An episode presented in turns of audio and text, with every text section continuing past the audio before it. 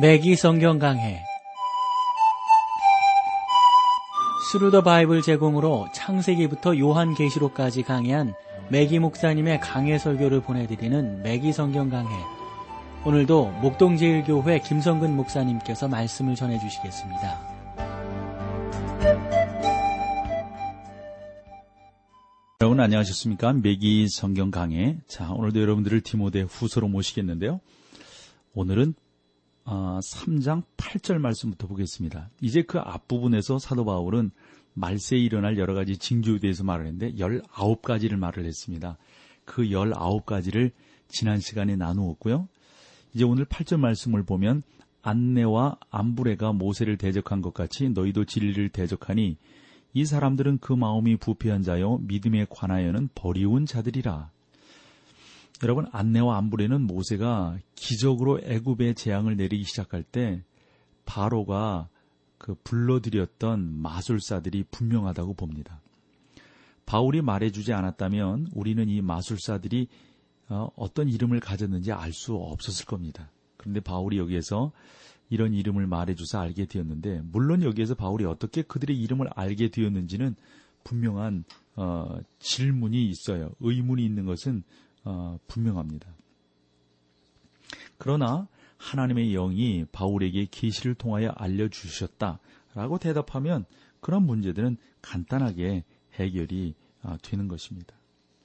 그러나 바울은 그들의 이름뿐만 아니라 그들이 모세에게 대적했던 마술사들이었다는 사실을 알고 있었던 것이죠. 우리는 출애굽기 칠 장에서 그들에 대한 기사를 조금 읽을 수가 있는데요. 출애굽기 기사에서 우리는 사단이 초자연적인 능력을 가진 존재임을 알 수가 있습니다. 또한 사단은 하나님이 하시는 일을 흉내나는 자임을 알 수도 있죠.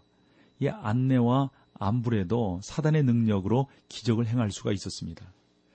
모세는 하나님의 능력으로 기적을 행하였습니다. 저는 이것이 그들의 이름이 여기에 언급된 이유라고 생각을 합니다. 우리는 오늘날도 사단이 하나님의 능력을 모방할 수 있다는 사실을 알아야 합니다. 요한은 요한 일 서 사 장 일 절에서 이렇게 경고합니다. 사랑하는 자들아, 영을 다 믿지 말고 오직 영들이 하나님께 속하였나 시험하라. 많은 거짓 선지자가 세상에 나왔음이니라. 사단은 하나님의 능력을 모방할 수 있습니다. 오늘날 사단으로부터 오는 능력을 많은 사람들이 하나님으로부터 오는 능력으로 생각할까 두려운 거죠. 이 사람들은 그 마음이 부패한 자요 믿음에 관하여는 버리운 자들이라. 바울은 현대적인 의미에서 안내와 암브레 같은 사람들이 부패와 타락한 마음을 가졌다라고 지금 지적하고 있는 것입니다.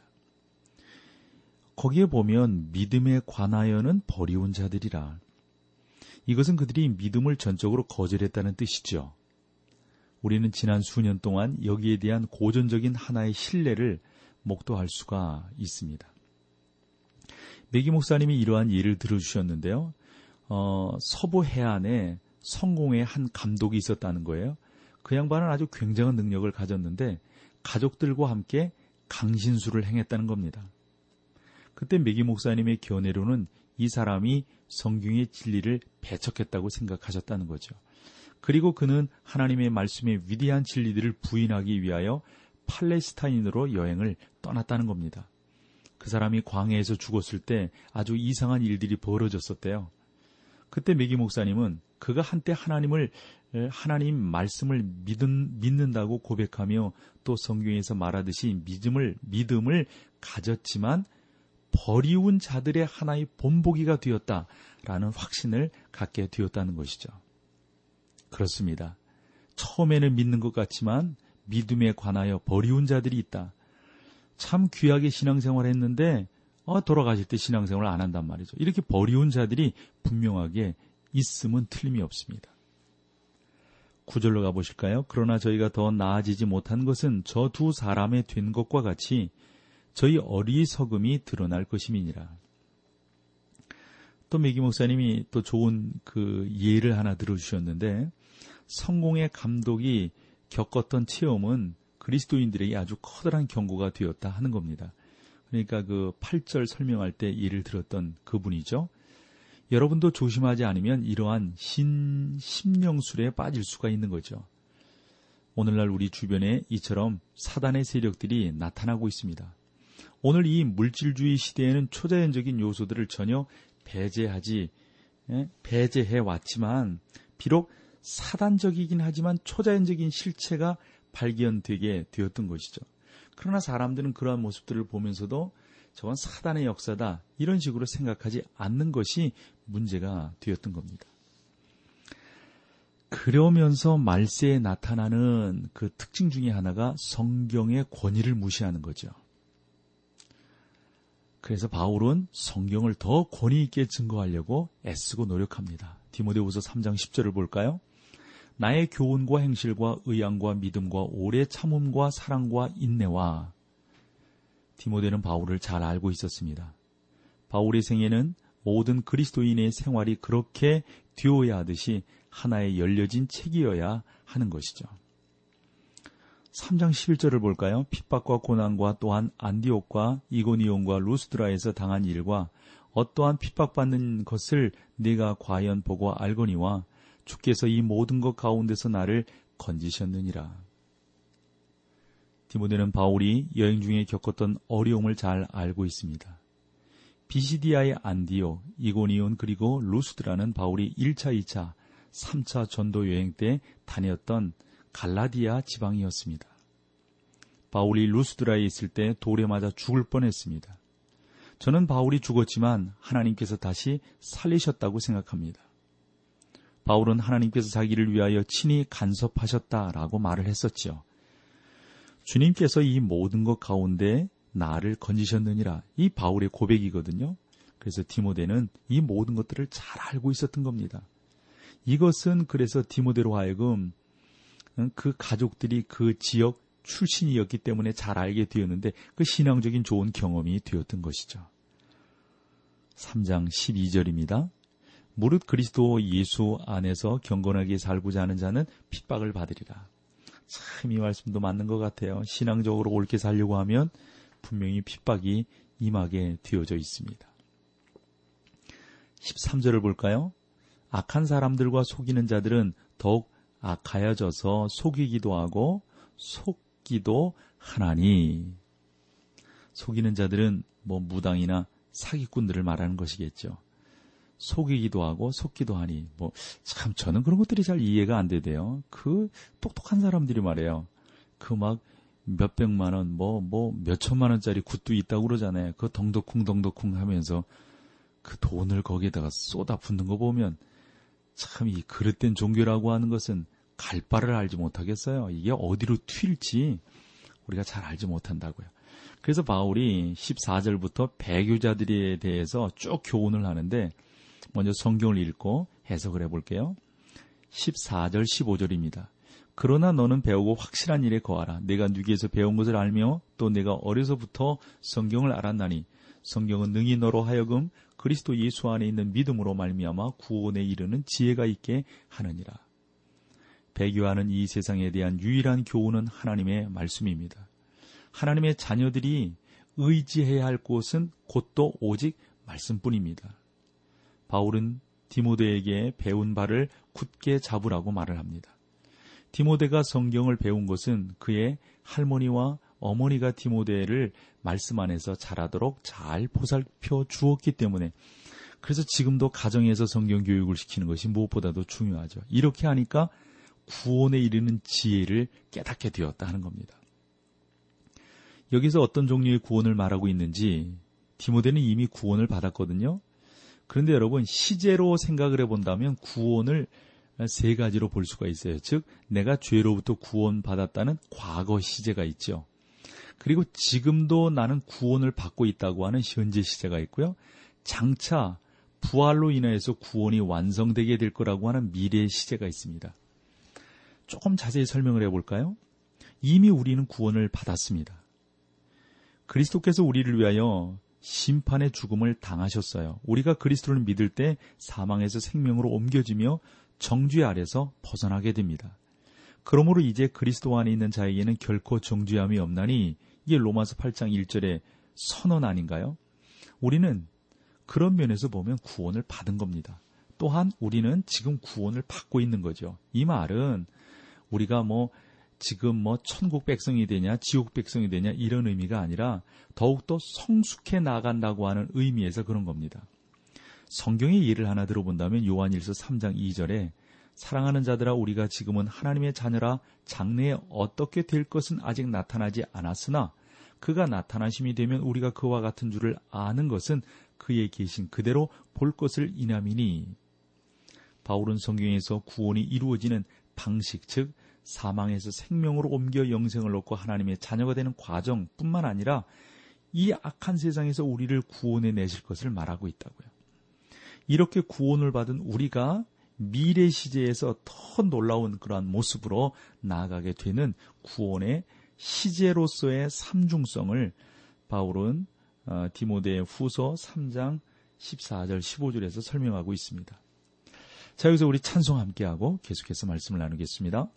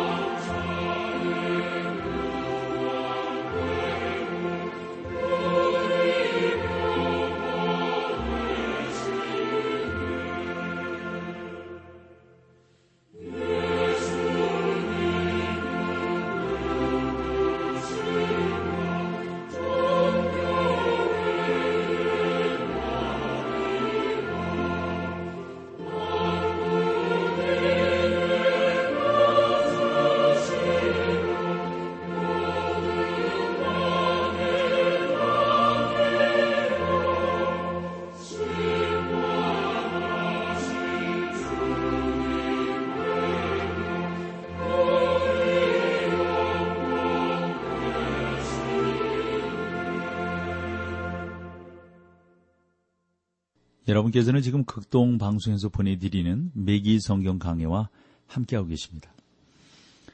자, 이제 디모데후서 삼 장 십육 절로 가볼까요? 이게 참 중요한 말씀이죠. 어, 모든 성경은 하나님의 감동으로 된 것으로 교훈과 책망과 바르게 함과 의로 교육하기에 유익하니. 바울이 모든 성경이라고 말할 때 창세기에서부터 계시록까지 이 성경 전체를 가리키는 것을 의미합니다. 이렇게 말씀드리면 이런 질문을 하시는 분이 계실걸요. 계시록은 디모데후서가 기록될 당시에 없었지 않습니까? 이렇게 말씀을요.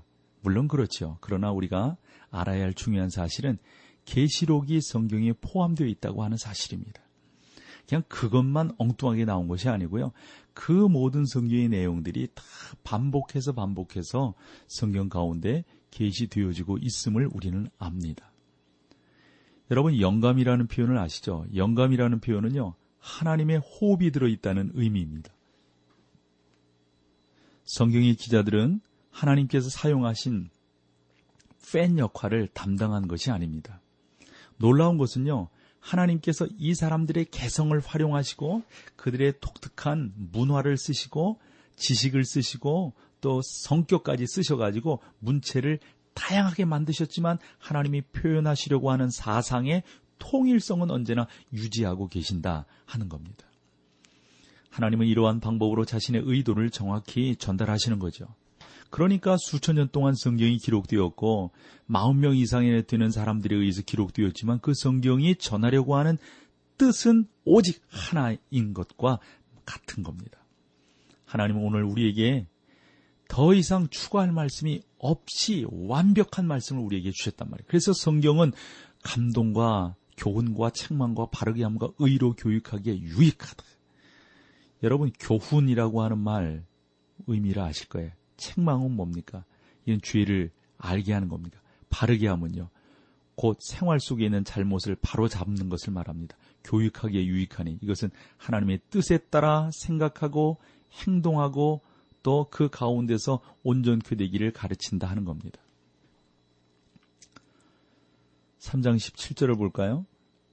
이는 하나님의 사람으로 온전케 하며 모든 선한 일을 행하기에 온전케 하려 함이니라. 여기 온전케라고 하는 표현이 있는데요, 우리가 모든 것을 행할 때마다 반드시 옳은 일만 행할 수 있는 경지에 이르라는 의미는 아닙니다.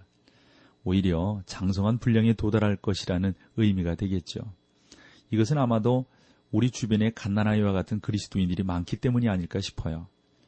우리는 온전히 장성한 사람이 되어야 합니다. 또한 선한 일을 하기에 온전케 하려 함이라 그랬잖아요. 음, 아마도 이것도 철저한 준비를 의미한다고 볼 수밖에 없는데, 하나님의 말씀이 모든 선한 일을 위한 생활에 합당하도록 준비시켜준다 하는 뜻이 되는 거죠. 그러니까 이 말씀을 통해서 우리는 거룩한 사람이 되고 온전한 사람이 되고 선한 사람이 될 수가 있습니다. 그러므로 삼 장 좀 결론에 이르게 되는데, 바울이 디모데에게 매우 개인적인 방법으로 말했다는 사실을 우리가 다시 한번 기억을 해내면서, 디모데는 하나님의 말씀을 배움으로 이제 그 말씀을 선포하는 자리에서 더 효과적으로 주의 종으로서 세워져야 되는 것이죠. 바울은 배교 시대에 우리가 의지해야 할 것이 하나님 말씀밖에 없다는 사실을 분명히 강조하고 있습니다. 우리는 이 아주 하나님께서 복 주시는 이 라디오인 극동방송 이 전파를 통해서 이런 성경 말씀을 나누고 있는데요, 이러한 나눔들을 통해서 하나님께서 더 우리 가운데 말씀의 이러한 역사를 허락해 주실 줄로 믿습니다. 우리 매기 성경 강의를 애청하시는 여러분 가운데 성령의 그 역사하심이, 하나님의 말씀의 임재에 온전케 하심이, 선하게 하심이 여러분 가운데 더더욱 넘쳐나기를 간절히 소망합니다. 아, 이러면서 이제 우리가 삼 장을 다 마치고 이제 사 장으로 좀 넘어가 보겠는데요. 아, 이 사 장은 아, 나름대로 아주 그 귀한 교훈을 우리에게 또 던져주고 어, 있다고 볼 수가 있습니다. 아, 사 장의 총 주제는 말세를 위한 교훈입니다. 디모데후서의 마지막 장에 이르면 좀 슬픈 분위기가 느껴지는데요, 바울은 말세를 위한 교훈을 디모데에게 쭉 말을 해주고 있기 때문입니다. 우리는 이제 바울이 마지막으로 썼을지도 모르는 유언을 살펴보려고 합니다. 참 긴장되는 순간이에요. 바울, 얼마나 우리가 흠모하는 하나님의 종입니까? 참 로마에 가서 바울의 마지막 그 갇혀 있었던 감옥, 메마르틴이라고 하는 그 감옥이죠. 그 지하 동굴을 볼 수가 있었고, 바울이 그 감옥에서 끌어내어져서 참수형을 당한 그 쇠 말뚝을, 아니 그 돌, 그, 그 말뚝을 볼 수가 있었다. 그 위에 사람의 목을 이렇게 눕히고 거기에 도끼로 쳐서 이렇게 목을 잘랐던 거죠. 그 잘려진 목이 그냥 뭐 이거 보니까 전설이더라고요. 세 번 이렇게 튀겼다나요? 어쨌든 그럴 때마다 그 가운데서 이 샘이 이렇게 퐁퐁 솟아, 솟아났노라고 뭐 그런 것들이 지금 로마에 가면이 있더란 말이죠.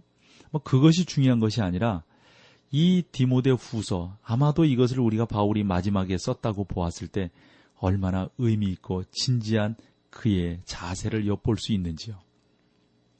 우리는 바울의 외로운 감정을 읽는 동시에 바울의 그 감옥에서의 무시무시한 그 홀로 지내는 삶들을 우리가 추적을 해볼 수가 있습니다. 바울은 추워서 디모데에게 외투를 가져오라고 말합니다.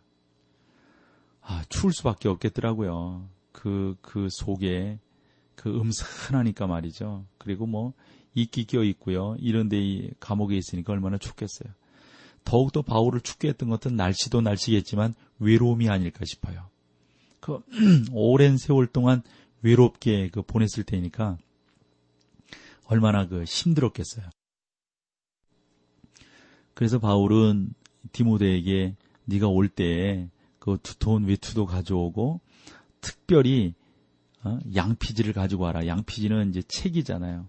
그래서 바울의 슬픔과 외로움 가운데서도 바울이 자기의 믿음의 아들에게 보내는 마지막 권고 속에 마지막으로 승리의 모습을 보여주고 있음을 우리가 깨닫게 됩니다. 우리가 바울의 말을 들을 때 하나님께서 들려주시기 원하시는 것들을 듣게 되는 것입니다. 이것이 우리에게 주시는 너무도 귀하고 아름다운 권면이 되겠죠.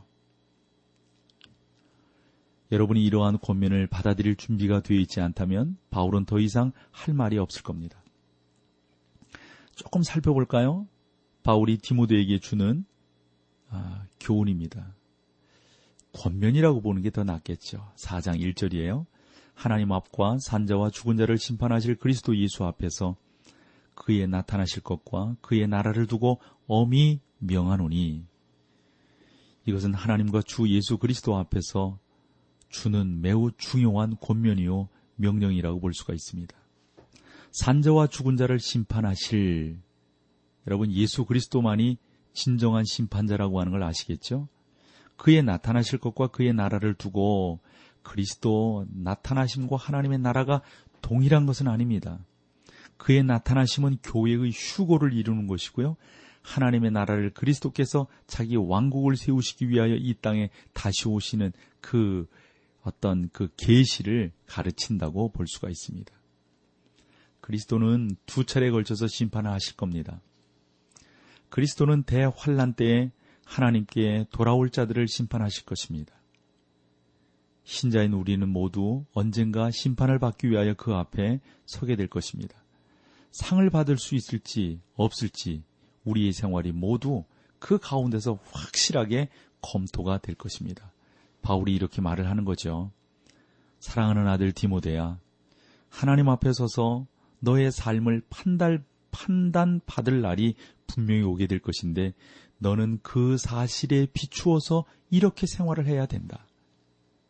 디모데에게 일러준 이 교훈은 당시 바울이 지금도 우리에게 동일하게 주는 교훈이 되는 것이죠. 이것은 지금 당장 하나님께서 우리에게 하시는 말씀이라고 하는 사실입니다.